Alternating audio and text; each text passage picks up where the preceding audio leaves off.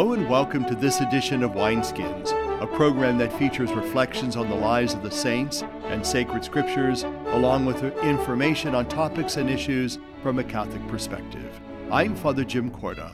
Wineskins is brought to you by the annual Diocesan Appeal, the Catholic Communication Campaign, and St. Paul's Catholic Books and Gifts, a division of the Society of St. Paul. On our show today, I will interview Father Bob England. Today, we will begin a new saint series for the next 17 weeks on saints for healing. Today, we will hear about St. Aloysius Gonzaga, as well as reflections on the readings for this 13th Sunday in Ordinary Time. That and more coming up on Wineskins. In our Bishop's Corner, we will welcome Jill Valentic, who will talk about homelessness. Joining me again is Jill Valentic, who is the Executive Director of Catholic Charities up in Ashtabula County. Welcome back to Wineskins. Thank you so much, Father Korda. You know, as these summer months are upon us, Jill, we look at the different needs that are around us, and those needs don't ever go away. And sometimes during certain times of the year, they get a little more exponential. One of the areas that I'd like to talk about that I think is near and dear to a lot of our hearts is homelessness. Why is that still such an issue? here in the United States and especially here in our diocese? There are so many different reasons why we find someone who becomes unhoused. And a lot of times, the homeless, and I say homeless, are grouped as a cloister, which is actually not true. And what we find is that we have to share with people of our community that it's an individual outcome. It's an individual challenge for a person that is finding themselves either at risk or in the position of homelessness. It can be very visual, so people see people walking down the streets and it's assumed that they may be homeless. But then there's the invisible piece. It's very much a struggle because you want to find out what's going on and, and hopefully those that are in that position, they know where they can go. You ask the question why. And we can go into scientific reasons. But just for informational purposes, it's very hard to find safe, affordable housing. And that's throughout the country and even in our county, Ashtabula County. The other thing is, is a livable wage. Income can actually impede in someone's ability to maintain the roof over their head. So those are two of the biggest ones. And then there's our medical piece, where someone might have a physical or maybe there's mental health or substance use, or maybe all three that might create the challenge of securing, I'm just saying, their dignity, their life, the roof over their head. And then it could go as far as someone is unhoused and they have a pet and they're living in their car and they do not want to depart with their pet. That's their loved one, that's their life. And they may not be able to leave their pet in a shelter temporarily while they stay in a homeless shelter. There's many different struggles and those reasons why that I just shared, we have to be mindful that not everyone has the same situation and the same result or the same type of assistance that we may provide at Catholic Charities. And of course, all of our responses are usually different to homelessness. You know, people think, well, that person can't hold down a job, or that person's mentally ill, or this person or that. We all have these myths that surround the issue of homelessness. But one of the things that I think is so tragic is our ignorance of it and ignoring it.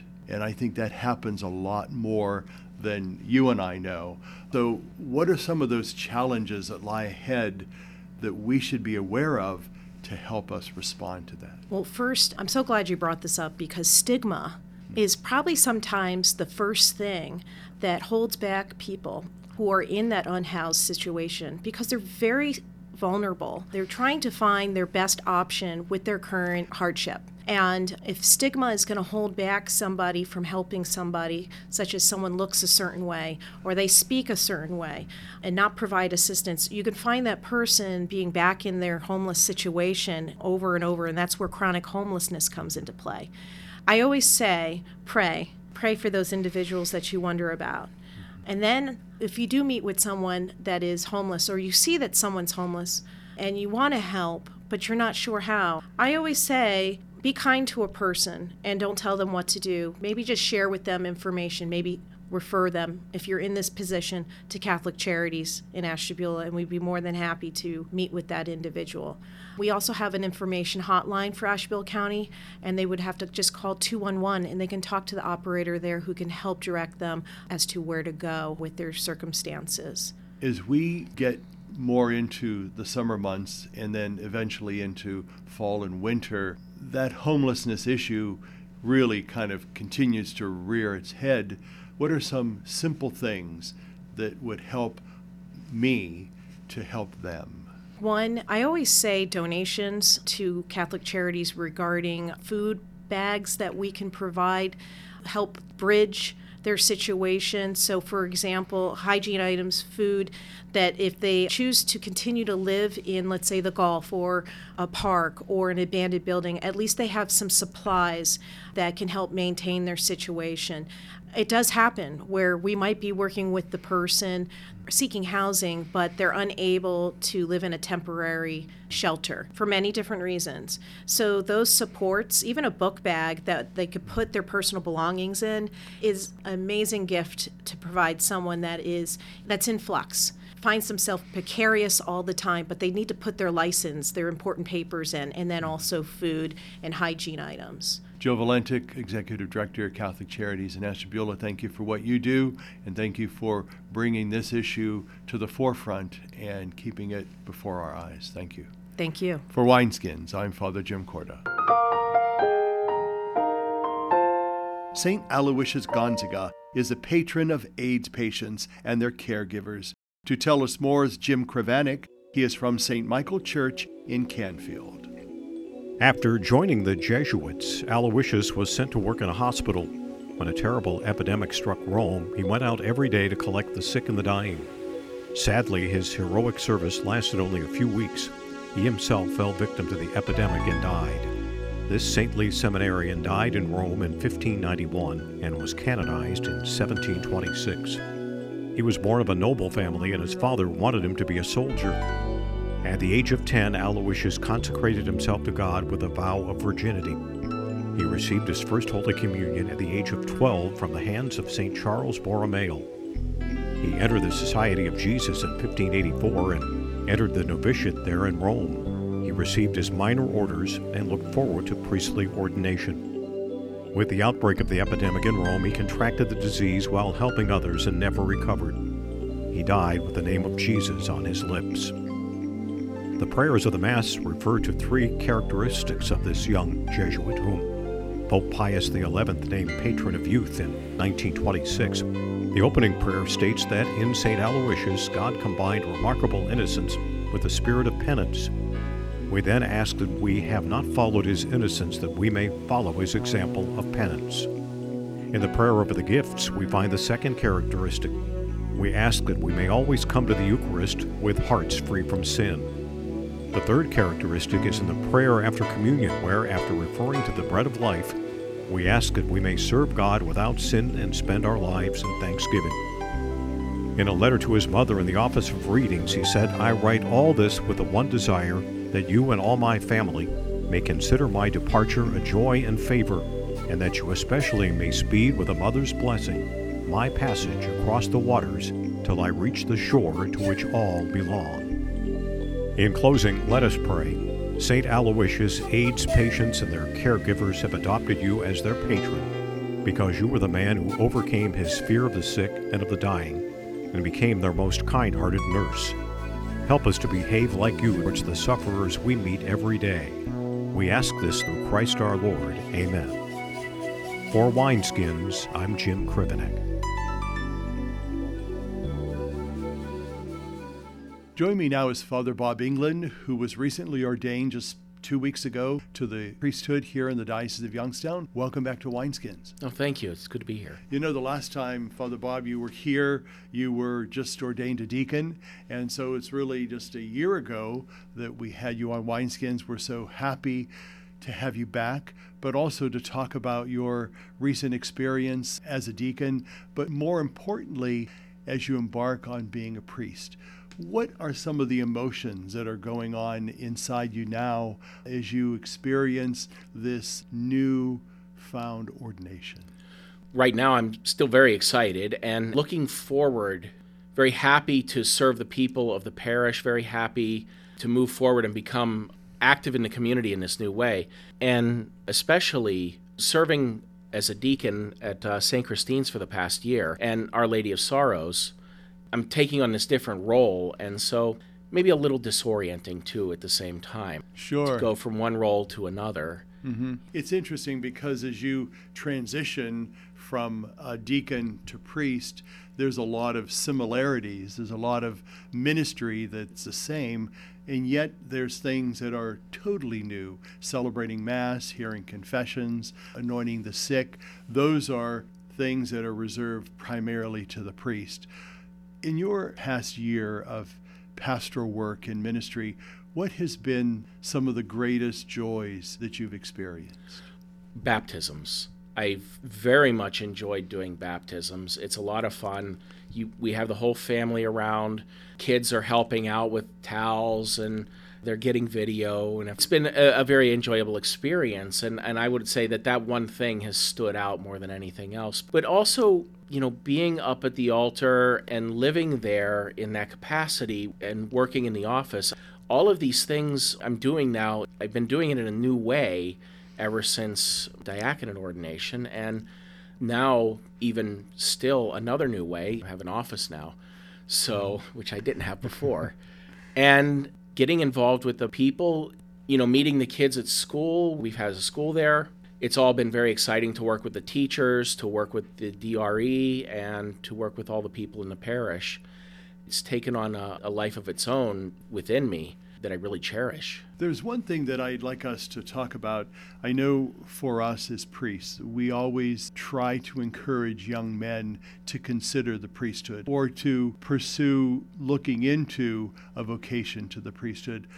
In your experience, have you had that opportunity to talk to young people about the priesthood? Oh, absolutely. One, because there is a school, and some of the students there have already said, yeah, I'm thinking about becoming a priest. And I'm like, yeah, go, mm-hmm. you know, do it. Also, with people who are older too, where I, I think I, I connect with them as well because I entered seminary at 45 and being able to talk to them, being able to see how excited they get in the parish. Kids, contrary to what many people think, really and truly enjoy, many of them, being a part of the parish, serving at the altar, and so it's a transition from that to saying, you know, you can do this full time. You can do this as a priest. You can say Mass. You can take on this role and to just talk to them about it and offer it. Many of them have said, That's interesting. This is something I would like to look at although many are very young still. Let's talk about the reality that is before us, and that is the, the fewer priests that we have, not only here in our diocese, but I think around the country and, dare I say, around many parts of the world. How has that affected you in your preparation for the priesthood, if it has at all? Well, I don't know so much about the rest of the world and how they're dealing with it. But I, I, know in this diocese, and I think that most of the listeners can identify with this because I saw it in my home parish, and I see it now. The de- not only the decline in people, but the decline in priests. And maybe a generational change, generational shift has taken place. And so the churches don't have as many people in them. There's demographic change, people have left, they've gone down south. And so, one, we face the reality of a lot of churches closing, and or one priest serving many different parishes, or the whole staff serving many different parishes, and how there's a struggle involved with that, and in trying to keep people. In your experience, yeah. have people tended to band together and work together more closely when there's this parish merger that happens? Sure. You know, sometimes there's a little bit of there's a little bit of uncertainty, mm-hmm. you know, maybe a little fear. Is my parish going to be swallowed up? Is this bigger parish going to take us over? And I think that I've really only seen that one time, and Most of the time, we've been able to maintain these parishes where I've worked. And we've been able to allay those fears. And then the two parishes start working together. We see that now with St. Christine and Our Lady of Sorrows, that they work together. And I've seen with my home parish the same thing happen, that they did come together and work together. Let's talk about some of the past support that you have and also down the road, the future support. Obviously, you've had support from family, friends, people in church ministry. How important has that support been for you? I could not have made it without the support of my family and friends. So many people have helped me along the way that I don't think it would have been possible. And the support of friends, even friends that are not Catholic, have really come out. And because for many of them, this is a very alien idea, it's sort of renouncing the world. So they are not only supportive, but maybe I think a little shocked at first but they've come around to not only accept it but to encourage me in following this vocation. Let's talk about vocations. And I know we touched on it briefly. If there's folks that are with us that have a family member or a child or a grandchild that they think might have a vocation, what would you tell them how to encourage that person? Well, that was one of the things that I had looked for myself was to have somebody encourage me in the vocation. And in fact, it was a rule that I had to have somebody ask me to consider it. Mm-hmm. And that finally happened. But I would say that if they see it and they want to encourage a vocation to the priesthood, to not be afraid of it, for one, because many people are afraid. They, they want children, grandchildren, and so they're afraid to send one of their kids to the seminary.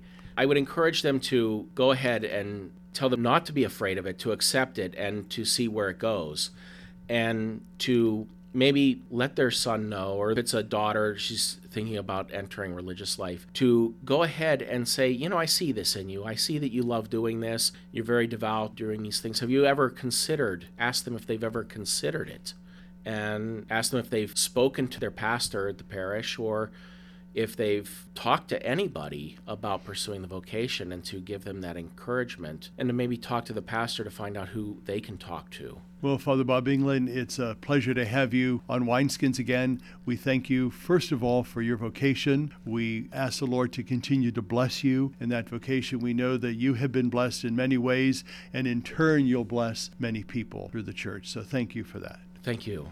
For Wineskins, I'm Father Jim Korda. For more information and to listen to Wineskins, visit the website www.catholicecho.org. Stay with us. We'll be back in a moment. Church World Service believes that being self reliant is a joy everyone should share. So, around the block or around the world, share the joy. 33 million Americans have descended into poverty. And as their futures fall, so does our nation's. The song we have for you today is from the CD called Come You Who Labor. It is by Vince Ambrosetti.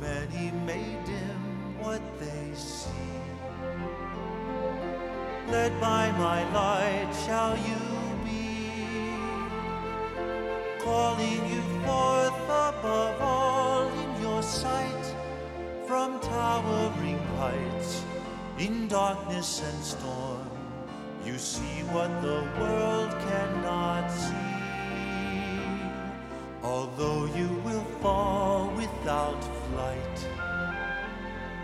safe on my wings shall you rest, stripping away all that's trite that you trust. Despite all your pain, I'm always the same. The rock that you stand on is me, as on I will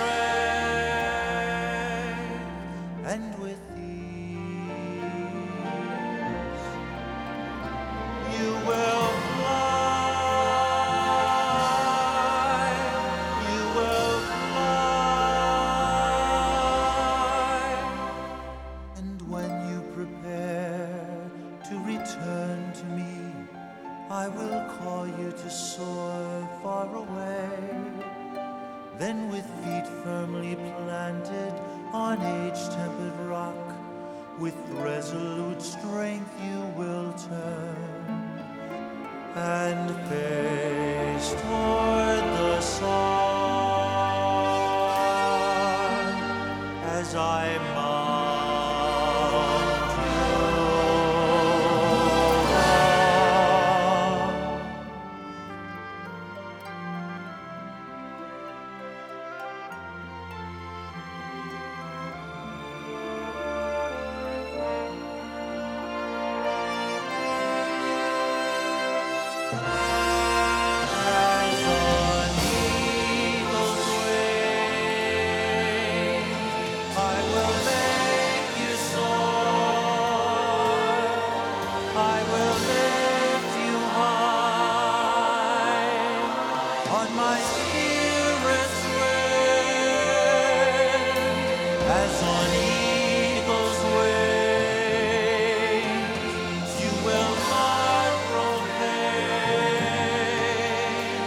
I'll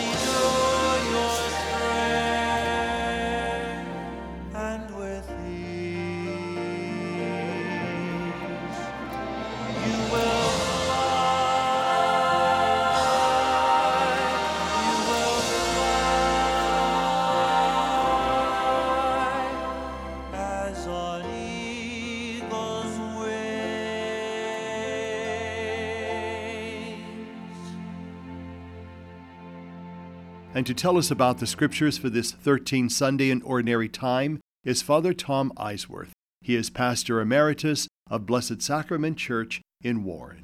Do little things matter? The great luxury ship, the Titanic, sank during its maiden voyage from England to America. The investigation of the tragedy that claimed over 1,500 lives showed that the great ship was doomed due to a rudder too small to make the huge ship turn in time to avoid striking an iceberg spotted by the watchman on duty. A great ocean liner lost over such a thing as an undersized rudder. Do little things matter? I think so. And so does Jesus. Our gospel lesson today features a saying from our Lord about the importance of little things. Even something so little as a small act of offering a cup of cold water to a thirsty person. Small acts of kindness are the basic building blocks of a life of service to the world in the name of Christ. Great lives are composed not of one heroic, spectacular act, but a series of small acts of greatness spread over a lifetime. Dag Hammarskjöld, who was Secretary General of the United Nations for many years, once wrote this in his diary People who are worried about world issues about global problems, very easily forget the smaller issues. If you are not willing to be good in smaller circles of your family and friends, you cannot do anything for humanity as such. It is better to be good with all one's heart to one person than to sacrifice oneself for humanity in general. This was the perspective of Jesus. Our lives, like the lives of those that we meet in life, turn on small acts. It is true, isn't it? Your favorite memories as a child are not of the great moments that your parents planned for, saved for, or prepared for. Often your favorite memory is a time when they wept with you over the loss of a pet, or the way that they laughed at your jokes, or packed your favorite sandwich in your school lunchbox. The little things mean the most as time goes by. And small sets of words are hinges for our life doors. Think of the way that your life changed when you said or heard these small phrases You're hired. I do. Honey, I'm pregnant. Come quickly, he's dying. Just a few words, like cups of cold water to the thirsty, can be the turning point of a lifetime. And all of us can offer just a few words like, I'm sorry, I love you, you are forgiven, God bless you. These could be the words someone is thirsting for, and offering them just might change a life. Who knows? God knows. That's who. For Wineskins, I'm Father Thomas Eisweirth. Nothing really gets changed, and nobody really gets saved until somebody puts their life on the line. That's what Jesus did for the world, and that's what he is calling us to do today. Wineskins is made possible through the annual Diocesan Appeal, the Catholic Communication Campaign, and St. Paul's Catholic Books and Gifts. The program is produced by the Roman Catholic Diocese of Youngstown. I'm Father Jim Korda, saying thank you for being with us. Have a blessed holiday week. What have you done for your marriage today? I gave my wife a hug this morning. I told her I love her. I uh, did her hair this morning. I think it looks pretty good. I cooked my husband's uh, favorite breakfast. I bought her an orchid. What have I done for my marriage today? I sent my husband a love email. I read the newspaper to my wife, and it cracked her up. She's, but she's still laughing. what have you done for your marriage today? Make a change for the better. Need help? Go to foryourmarriage.org, a message from the Catholic Church. They say America is the land of opportunity, but for some, life isn't so easy. Right now in America, one in six children lives below the poverty line. That's nearly 13 million children of all races, all across our country. Where do you draw the line and get involved? You can make a difference in more ways than you think. Go to povertyusa.org today, because one in six children in poverty is one too many. A message from the Catholic Campaign for Human Development.